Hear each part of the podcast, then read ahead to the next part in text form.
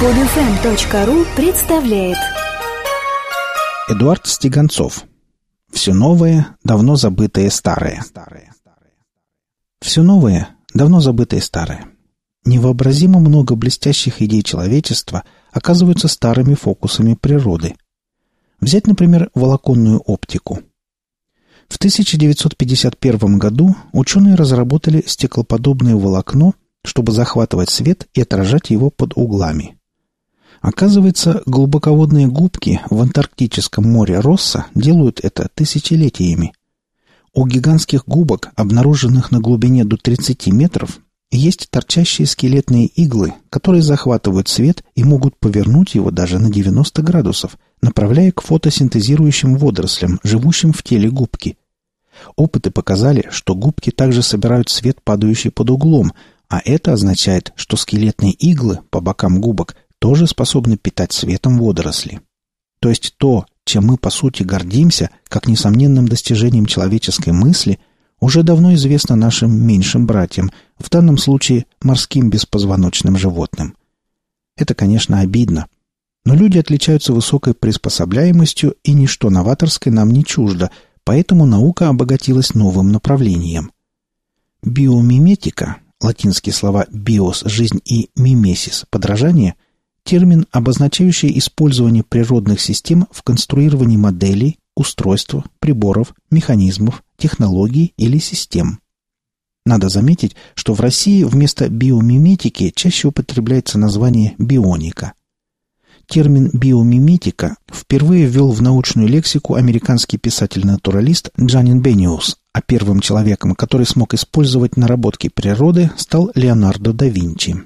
Он разработал летательный аппарат, взяв на вооружение механику крыла птицы – орнитоптер. Джанин Бениус верит, что человек должен непрерывно изучать совершенство, которое окружает нас в любом проявлении природы. Вот несколько примеров из книги «Биомимикрия», автор он же, которые подтолкнули его к такому выводу. Золотистая щурка может перелететь Мексиканский залив, затратив количество энергии, эквивалентное менее чем 10 граммам топлива. Ни один, даже самый передовой вертолет не в состоянии конкурировать в маневренности со стрекозой. Система вентиляции и терморегулирования, создаваемая слепыми термитами в термитниках, по уровню затрат на оснащение и экономию энергии превосходит все созданные людьми системы в несколько раз.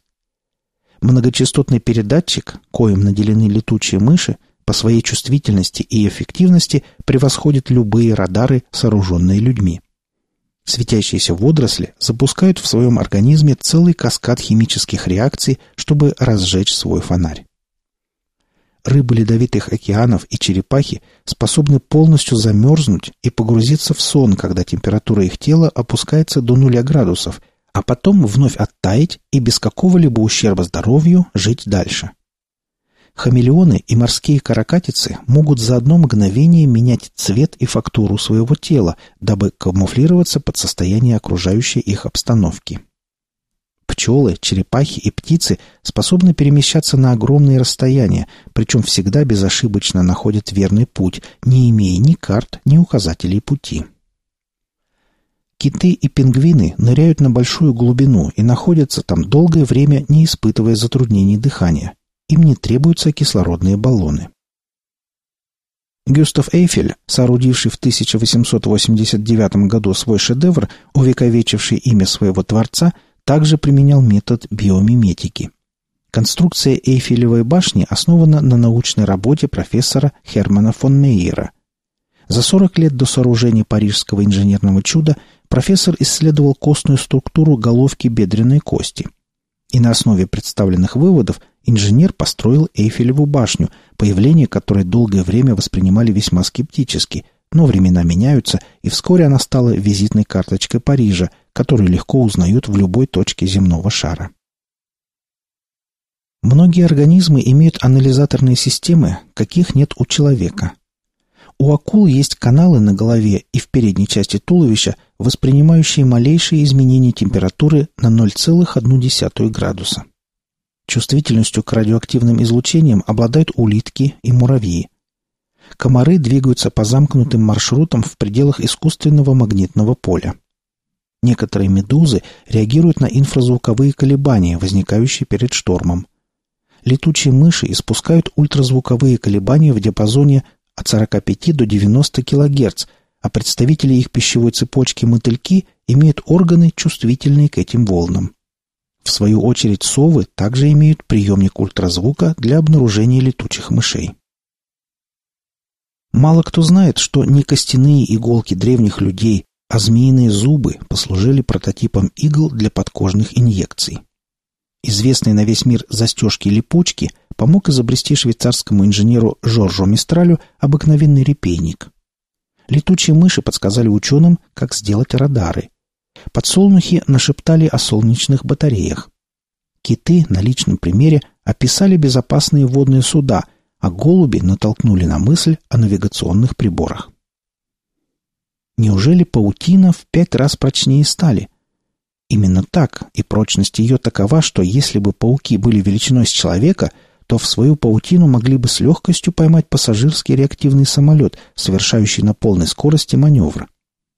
Из нового материала, позаимствованного у пауков, ученые предлагают делать ремни безопасности, невесомые провода, пуленепробиваемые ткани, медицинские нити, автомобильные шины и даже использовать в медицине для имплантации искусственных связок. Ведь паутинный белок практически не отторгается организмом. Для того, чтобы заполучить сверхпрочные нити, доить пауков долго и хлопотно. Поэтому ученые пошли другим, неожиданным путем. Генетики канадской биотехнологической компании имплантировали гены, ответственные за синтез паутины у пауков, нигерийским козам, и те стали давать молоко, содержащее такие же белки, что и паутина. Из молока извлекают сырье для получения нитей и ткут сверхпрочный шелк. Резюмируя все вышесказанное, практически все, к чему стремится человечество, давно изобрели и используют в своих целях те низшие существа, которых мы по врожденной косности или близорукости не можем разглядеть, но встречаем хотя бы раз в жизни – и вполне возможно, что до жути противный таракан, которого мы иногда встречаем на кухне, является носителем некоего тайного знания, которое неизвестно человечеству. И мы, вместо того, чтобы вообразить его неоценимым помощником в освоении космоса, жаждем его крови и с боевым азартом бегаем по кухне, вооружившись тапочком. Неужели не стыдно, господа? Автор статьи Эдуард Стеганцов. Читал Олег Шубин. Скачать другие выпуски этой программы и оставить комментарии вы можете на podfm.ru.